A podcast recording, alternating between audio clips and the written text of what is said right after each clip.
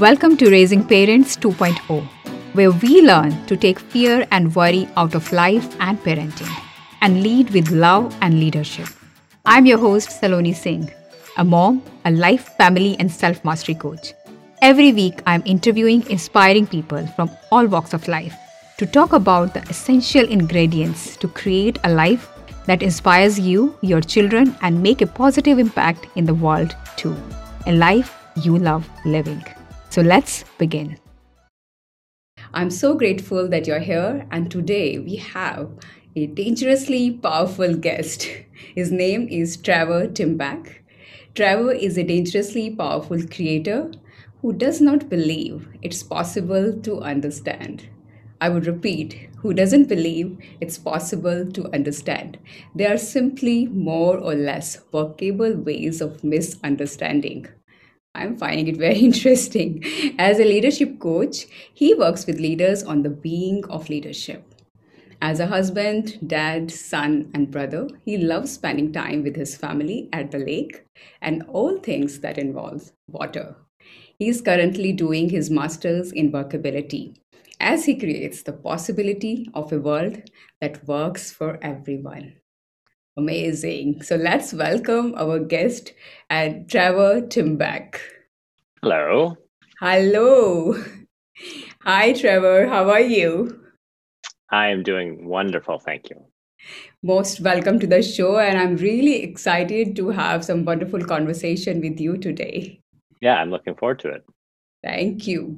So, um, I have spoken to you and uh, I have seen your website. There's some very interesting things about you that I, I want you to actually tell about yourself, about your journey to the listeners, please. Sure. Uh, my journey to coaching uh, started when uh, I got a promotion and was sweating through my suit every day for a year uh, because I didn't know what I was doing and I, I, found a wonderful book that I was interested in, uh, written by a coach, and mm-hmm. convinced the company to hire the coach to coach me and my managers on how to coach our sales team.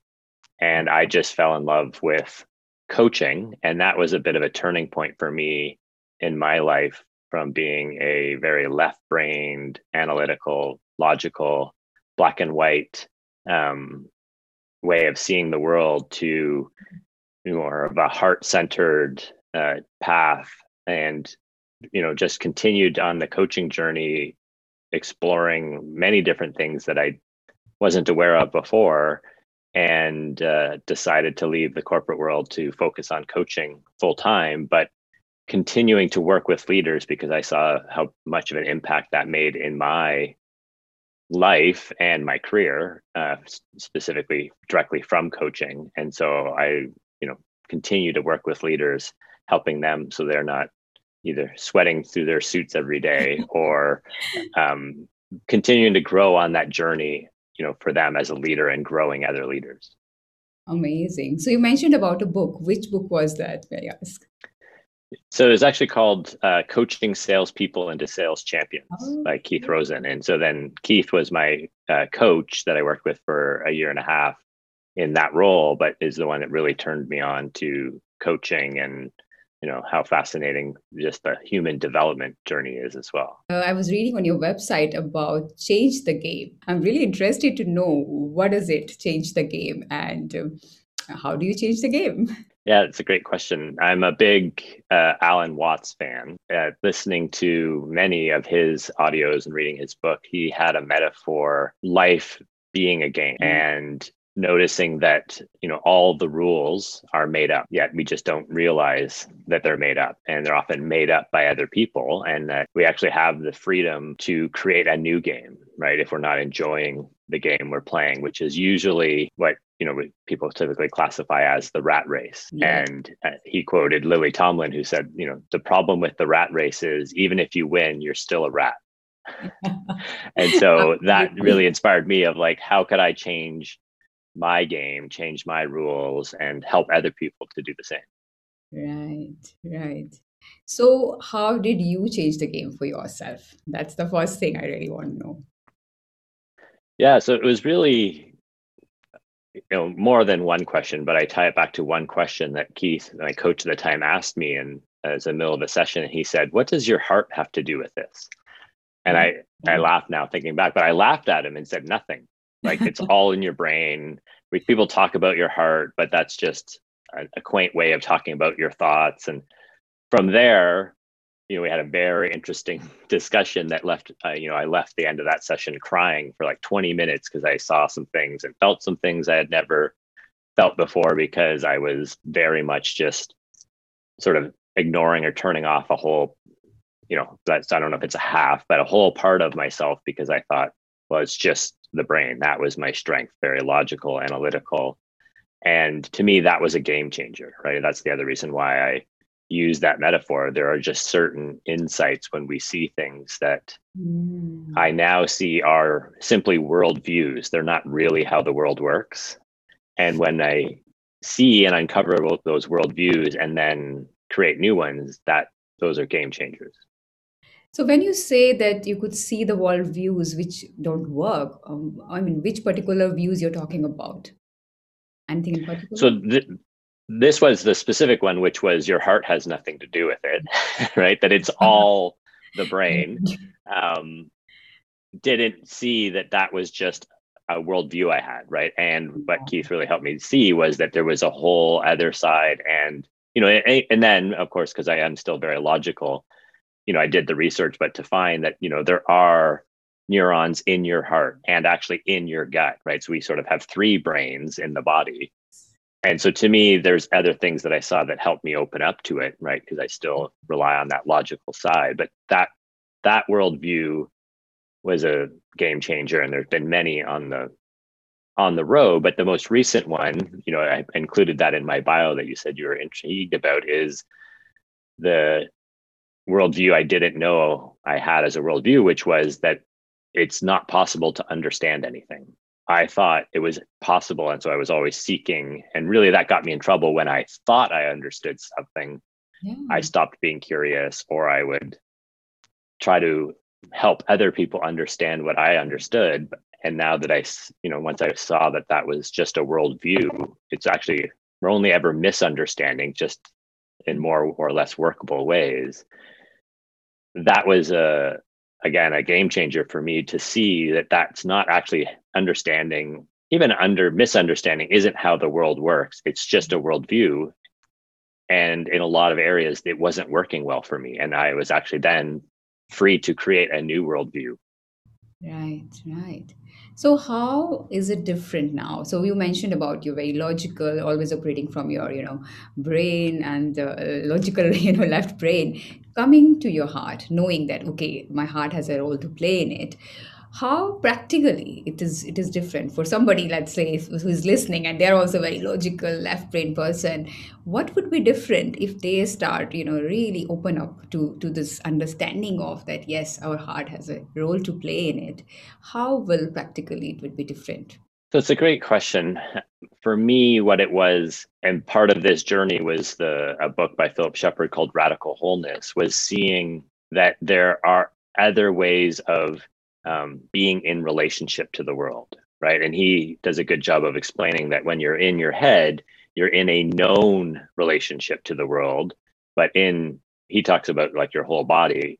In your body, then there's it's possible to have a felt relationship to the world, right? And that there are other ways of knowing. And so to me, that was what started to open up of, of there. Okay, there are other ways of knowing other than the abstract, logical, you yes. know, very left-brained, but what I started to get a sense of, right, and this is where I'm still on this journey, is the heart and the gut doesn't really use words, right? So the brain thoughts, it's all words, it's very easy. And people will say, like, my heart speaks to me or my gut tells me, but it's unless you're really listening, right? You don't, it's not as loud and there aren't the words around it, right? But I started getting access to more intelligence, right? There's, mm. we tend to have a very narrow definition of intelligence, which is, you know, abstract logical thinking, what gets tested on an IQ test.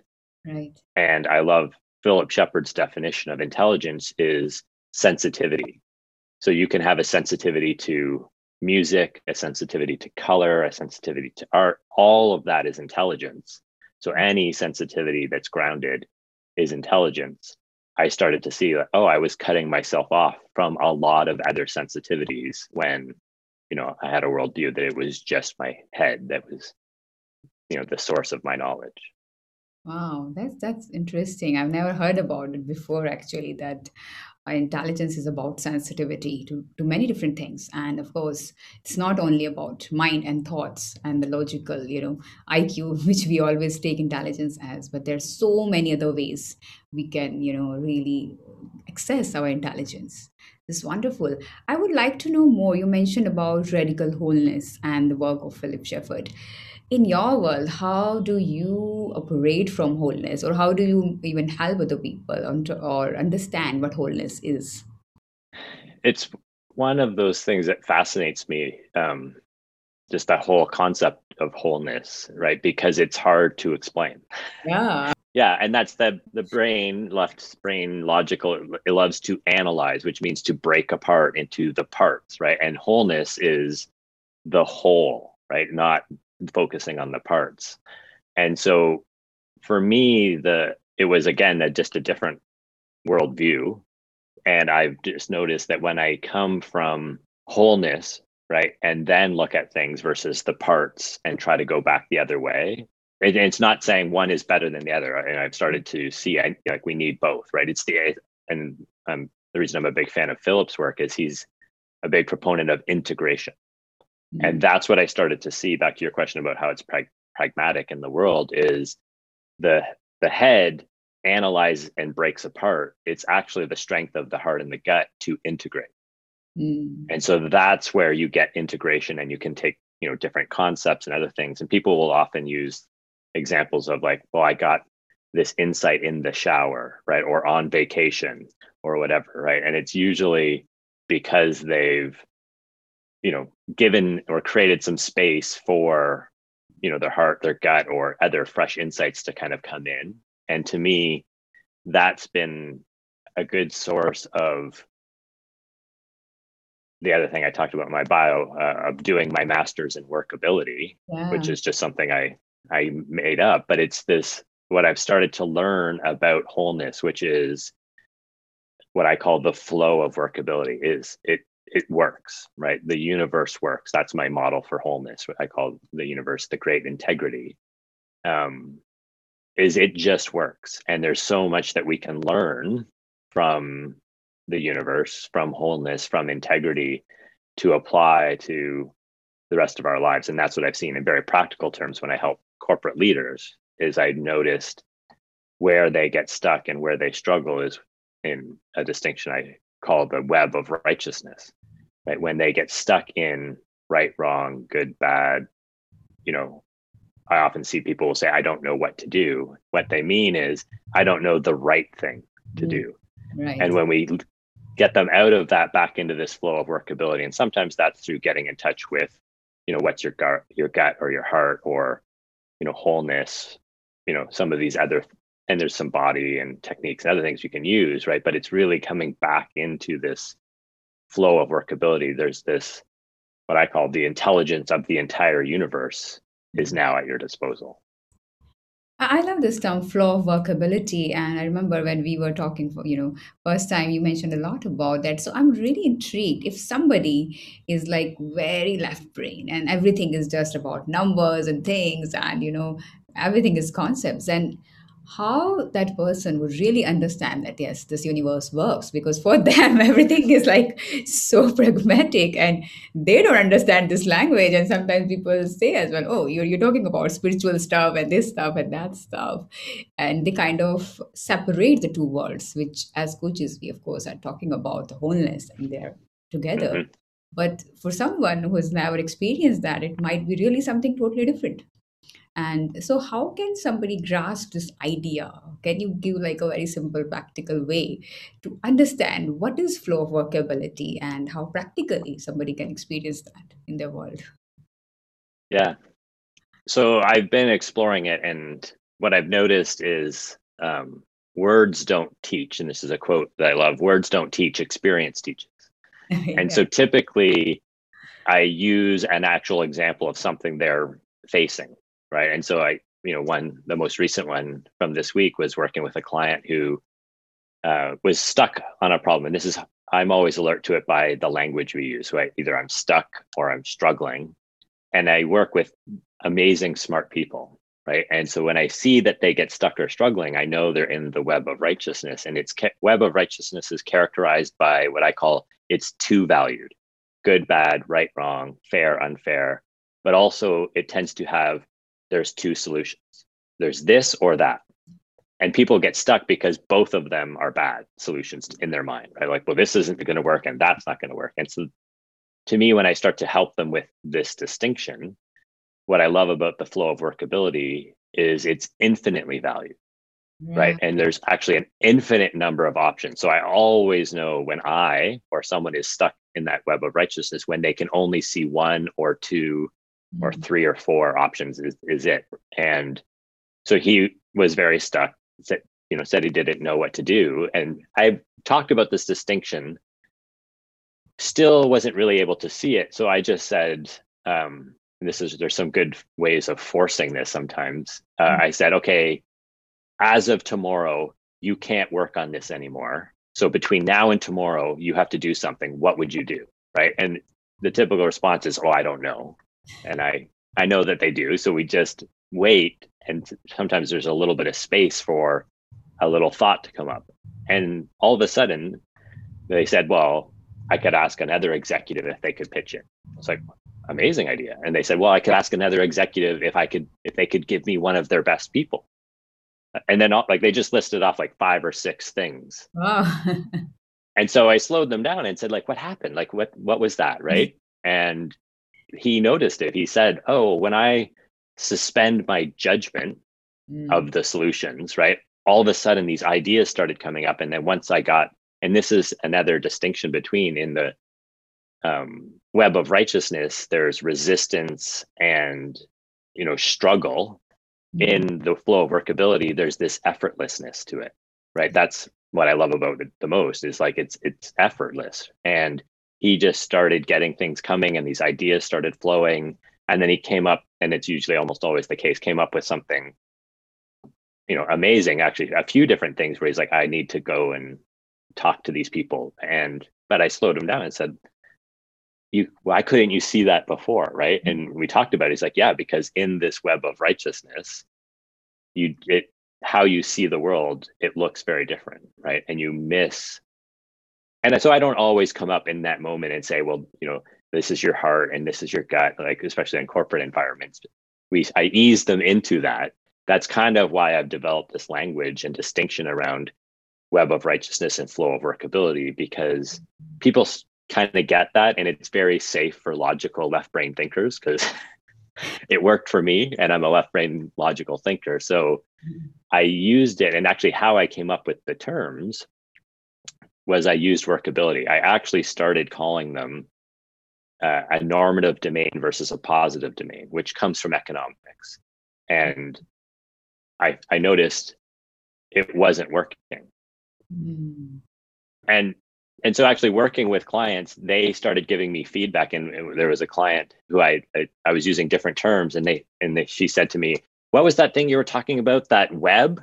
And i was like amazing. Yes web. I wasn't calling it web but i'm going to right? Because it's sticky and their struggle and and so i've you know if i it, yeah. let, yeah if i let go of there's a right and this is sometimes how i'll say it to people if we if you let go of there's a right or a wrong way to do this what might you do? And then people's creativity starts flowing and you know other things start flowing and that's where i got the flow of workability from. Uh, i just did that with this whole concept i just started testing see what works people gave me feedback and comments and so i i still don't think this is the final form I, what i say is this is my current misunderstanding of it and i may find a more workable way to misunderstand it in the future yeah, so I was about to ask this. You mentioned about there's so many workable ways to misunderstand something. Just just elaborate more on that. What does that mean? So this was a, a good example of it is when I, at least from my experiences, whenever I thought that I understood something or someone, I I stopped being curious. I stopped looking for things that work. And this is what I noticed with myself. Really, all of the stuff I've been developing was to help me. And I've noticed it's helpful for other people. Is I like to think I'm a very smart person. Um, and yet I do some really dumb things. And I do some things that don't work. And so I stopped to look at that. It's like, why myself and other people I work with, why do really smart people do things that don't work? And the mm. only thing I could find was because I thought it was the right thing to do. Yes. As soon as I could see that right, and this was the other thing that I saw with that right and wrong was a worldview, that right and wrong is always made up. There's no such thing actually as right and wrong. It's just made up and its opinions and all the rest. As soon as I could let go of there was a right or wrong, I started noticing and paying much more attention to what was working and what wasn't working. Mm and I say to people all the time, life is really simple if you just do more of what works. Yeah. yeah. So I was just saying, coming, it's more like coming to a solution mindset.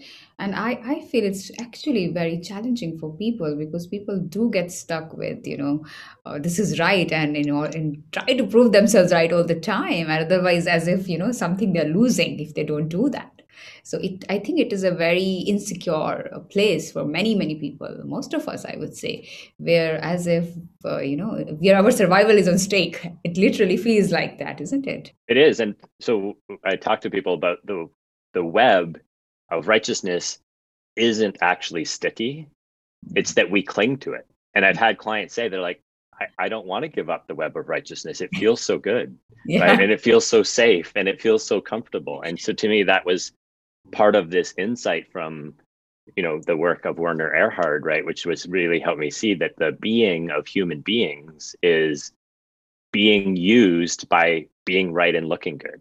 Mm-hmm. that is what is using our lives. Yeah. That's the web of righteousness right? And we mm-hmm. like it right? In that we liked until we see this and we see the cost of it um, we like being right. And that's why you know we will trade off being right uh, for love in relationships, right? We would be, rather be right. And what I often say to people is if you look at anything in your life that you're complaining about or that you're unhappy about, I guarantee you're being right. right. I love that. Yeah. And it is like a safety armor. But why do you think is the reason? Why do people cling to it? It's just because it's comfortable? It's it's like a safety armor. That's why. What do you think? I think it's it's many things.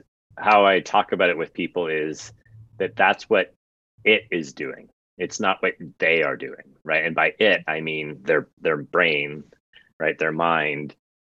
Its design function is survival, right? Yeah. That is one of the things of evolution. Thirteen point eight billion years. Life is really good at surviving, mm-hmm. and when we get confused about our identity it is trying to make whatever we identify as survive. And how it thinks it does that is making it right and looking good.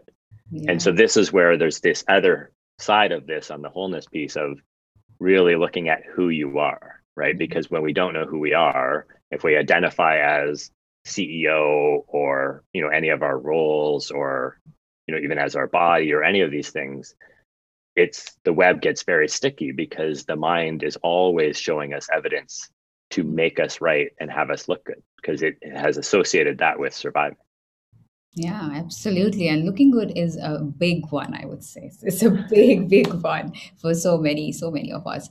So, uh, what would be your take on if somebody is really stuck in this, you know, web of looking good, let's say the web of looking good, and uh, from that place to really knowing who they are, coming to a place of, okay, I want to understand who I am. How would that look like? So, what I've noticed is that it's a it's a gentle journey. Mm-hmm. Um, in the beginning, I used this distinction to make me right, and I would say like beat my clients with it and make them wrong.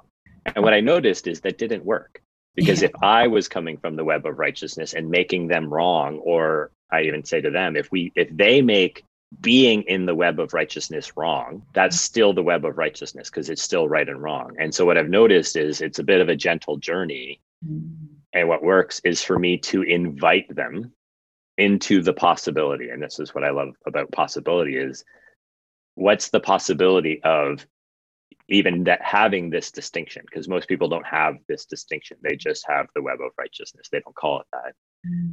once they know there's another possibility and i invite them usually to stand in the possibility and see what they can see and this is the point i made earlier of like words don't teach experience teaches so i can tell them as much as i want it's only when they've had this experience and so the client from this week when i slowed him down afterwards and said like how did that happen right he then was like oh, that's the flow of workability. Yeah. Right? It's like, that's the flow, right? And it is actually, to the Philip Shepherd point, it is more of a felt relationship to the world than a known relationship to the world. And so the concepts are concepts, but there's not a lot of power in concepts. Once they've started to experience it and I have them slow down and say, like, how did that feel? And that's what they say, like, oh, it it felt effortless. It it felt like I was in a flow, right? Mm-hmm. And that's what we start using in the beginning is attuning their sensitivity to you know noticing the distinction of when they're in the flow and all of a sudden it's in the beginning it's people say it's subtle yeah right and what i say to them is it's like you just haven't experienced it because at first it feels like telling blades of grass apart like types of grass yeah. and then as you get into it you start to see it's actually like the difference between a blade of grass and a lawnmower like it's very distinct, right? The lawnmower being the web of righteousness, right? Oh, and, but as they attune, they start to see that it's not so subtle, right? It's very clear the web of righteousness with the resistance, with the I use W O R web of righteousness, but I, I pronounce it war hmm. because that's what it feels like, right? There's overcoming, there's resistance, there's you know battles. People often describe it as a battle, right? And hmm. so they have very different feelings. Awesome. You know, when you were describing this, what I had, I was, what's going on in my mind was that 3D images. When you're trying to see it, it's a 3D and you can't see it. You can't, and suddenly you get it. Wow, I can see, I can see the castle or whatever it is. And it's like, wow, wow, I get it now. So it's, it's very interesting what you said that from going from one web of, you know, righteousness, and then suddenly you're thinking, okay, I'm wrong. Again, that is another web as well. Because ego game is always trying to make something right or wrong. So we're, and you're still stuck if you're still in that game. So it's really like what you're saying is, uh, if I'm understanding right, is that step back and slow down and just start seeing new possibilities of seeing it totally differently, right? And it's the noticing that you probably still have some part of you stuck in the web, right? It may just be a finger or a foot or but you'll notice it because the feeling shifts, but that is the thing is I I'm not even sure and this is just my my latest misunderstanding that it's actually possible to be completely out of the web. I don't know that it is. So it's more about when we are unaware mm. right? So the web of righteousness is is actually okay because i you know i want my doctor to be right about my treatment and like to use certain you know use good bad and some of these things from science about proving stuff. And so i don't want us to abolish right and wrong good bad fair and unfair. It's when we are unaware of it and it's not working right? Mm-hmm. and we just keep going because it's the right thing it's the fair thing it's the appropriate thing. There's i've discovered there's a lot of different words for it. Yeah. It's when we're unaware then we we don't notice that it's not working. Mm. and we are doing the same thing basically again and again and again and, and uh, wondering what's going on here. Yeah. How does that and uh, the way you say that okay this is again my misunderstanding which sounds just beautiful that you're always open to believe that okay i'm misunderstanding something. How does that work in your relationships? Because i know you are you are a dad you're a husband you have a family and a lot happens in our personal relationships. I think that's the ground of biggest misunderstanding right? So tell us a bit about that. How does it work there so I, I have a lot more experience in how it doesn't work. Um, I, I have 44 years of, and this is why I'm this worldview has had such an impact for me recently. Is I can see in all of the areas as a parent or a husband or a son or a brother when I've been doing something that wasn't working. Mm-hmm. It's because I was being right, but more than that, it's because I thought I understood and the other person simply didn't understand and mm. this view, this change in view of worldview, and even just the last little while for me has been helpful in that how I'm being with people, like my kids or my wife, is is shifting because I'm not being right and wrong, although I, I, I'm sure that still happens. But it's much gentler way of being with people because I am aware that I may even be misunderstanding their point of view on this. Let alone I may be misunderstanding, you know, what is going to work or what might be the thing that's the answer here or whatever right and so for me that's been the biggest impact is there's just a different way of being with people when right. i know that i am misunderstanding it and i don't have the the hubris or cockiness or all the other things that would come from like well i understand you don't understand well, i know let me help you understand wow but that's not that easy to do isn't it we keep on falling in the same trap again and again. So, what would be a good way to start really believing that, okay, maybe I, there is something I'm not understanding here. Okay, maybe there is something I need to look into even. What would be a good way to for somebody maybe who is uh, really struggling or to understand have teenagers? That's a perfect place of misunderstandings. I work with teenagers and parents, so I know very well, and I have teenagers at home. Yeah, it's the thing that I am it's part of my master's in workability is like what really works here because what I've noticed is what you think and what you believe um, doesn't actually have very much power, mm. right? Because push comes to shove, what I think and believe can go out the window, right? Mm. When I, you know, confronted with something with someone I love, right? And it's like, although I believe, like, because I, I believe that you know we should love each other and that you know we should always get along and it's like and yet i can get into an argument with someone and mm-hmm.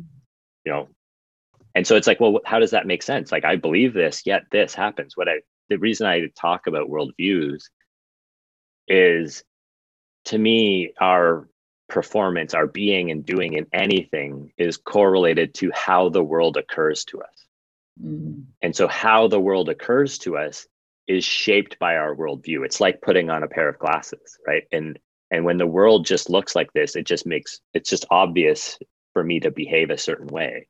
And so for me, the biggest shift isn't from what I think or believe. It's what I'm how I'm being. It's how the world occurs for me. And that's why I said, like when I discovered that this was a worldview, one, I, I realized it was a pair of glasses I was wearing. But now I had this freedom to create a new worldview for myself which mm-hmm. is this worldview of there's only misunderstanding. And so, you know, potentially there will be times when that's not how it's occurring to me.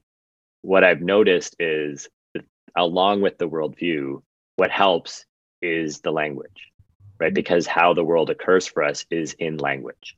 And so I say to people all the time, like I did there, of like, well, this is my current misunderstanding. Or the other, you know, someone said, does that make sense? And I said, yes, I think I misunderstand you. Mm. Right. And so people tend to usually laugh, right? And it and it brings in some humility and other things. But I know I am also saying that for my benefit. Right. I am reminding myself with my language, right? I am shaping and creating how the world occurs for me mm. so that it's not just simply something I remember or something I believe, because push comes to shove, that stuff tends to go out the window. Mm. What I understand it's not just words and belief as well. It's really something you are really processing as well when you're saying that, isn't it? When you're saying, okay, it's my current misunderstanding and maybe I'm misunderstanding you. You're and that's what I'm understanding. You're really trying to look into different things, like how this thing could be different than what I am believing or what I'm feeling about it, right? Yeah. Uh, I remember uh, when we met, uh, Trevor, you mentioned about something your son was asking you about an advice. That was very interesting. Yeah. So he is very wise and um, he asked great questions. And one day he said, you know, if you, to my wife and how old is Trevor? He's 14. He said, if you could only give me one piece of advice, and I love him that he he's like that. He's very similar to me. Like boil it down. I just want one. Like don't you know? I don't need all of these. Give me the one. And so there's a clarifying thing there. And I was thinking about it while other people gave their answer. And the thing that came to me, right? And I and this is where I say like that came from my heart, my gut, probably not from my mind in that moment, right? Was I said to him, don't, my only advice for you, if I can only give you one thing, is don't trade love for being right. Mm-hmm. Right. And that's what I can see in all of my relationships and at, even at work, right? You know, mm-hmm. where I, we don't always use the word love at work, but I could see that it's like where I was without love or not having workable relationships is because I was trading it away for being right. I was I was preferring and choosing to be right over having love. Yeah. And so that was my advice to him of like if you can and I is precautionary because he's very like me. He's very left brain, very logical, very and so I can see, you know, I say he's like a mini me.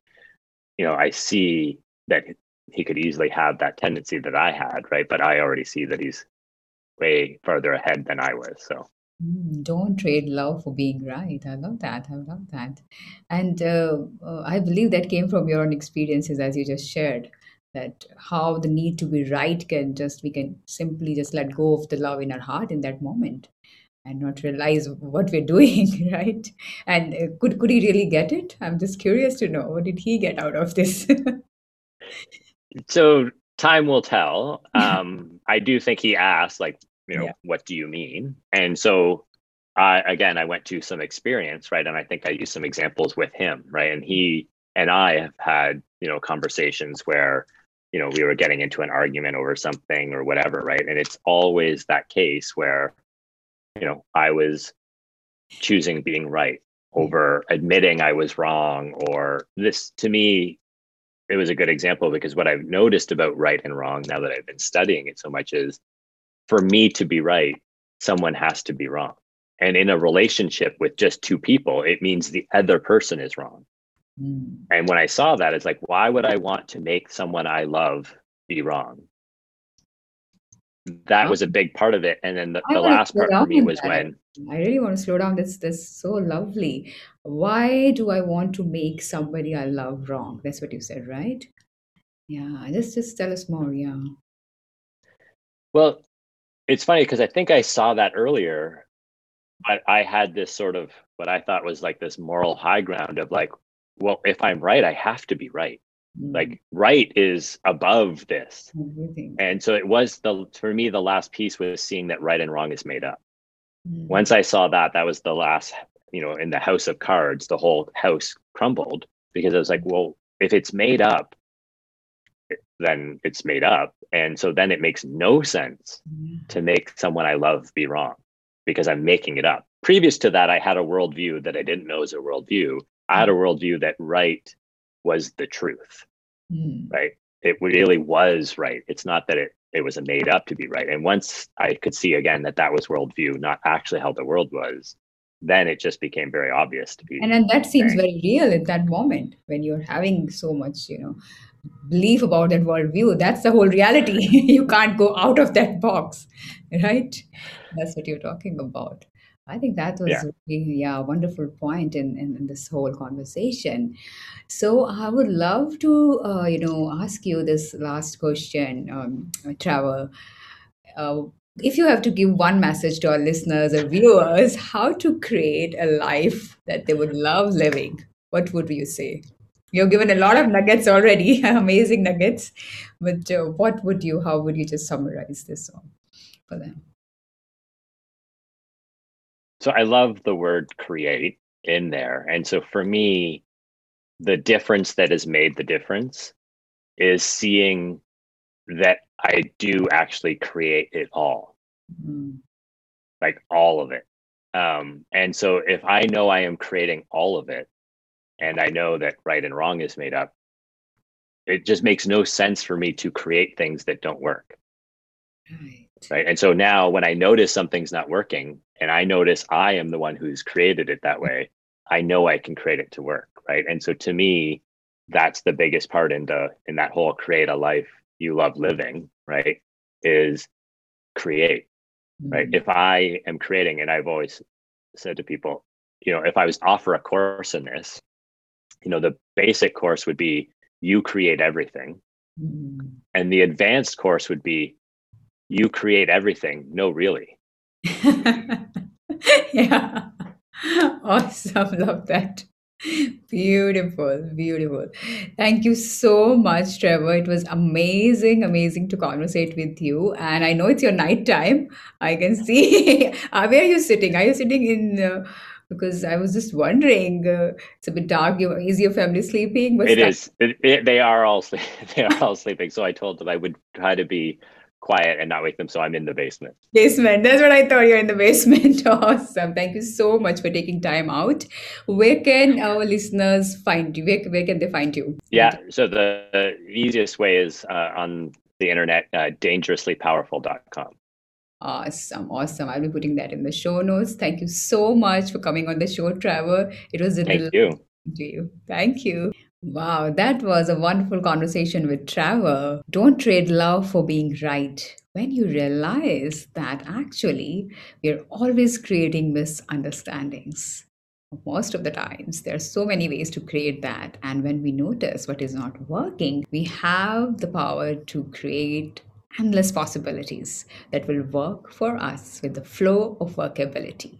And when we start to connect with the wholeness within us and not rely only on our brain and our thoughts, rather start to tap into our heart, our being, our gut as a whole being, the endless possibilities start opening up. I think that was the crux of the conversation with Trevor. You can find him on dangerouslypowerful.com, and I will be writing the details in the show notes. And uh, if you like the podcast, please do share with other people and leave a review for us on Apple Podcasts or Castbox. As you might know, that I create uh, twice a year self mastery soul circle with a small group of men and women where we talk about in a group coaching session you know, over a few months journey how to connect with your inner being how to tap into the wholeness that we were talking about and live from a place of wholeheartedness live from a place of connection with your own spirit and the spirit of universe. If you'd like to know more about the program you can send me an email at coach at salonisingh.com and if you want to apply for the same you can do that as well. I will see you soon in the next episode with another wonderful guest. Till then keep growing keep evolving and keep inspiring yourself your children and the world as you create a life you love living. Bye bye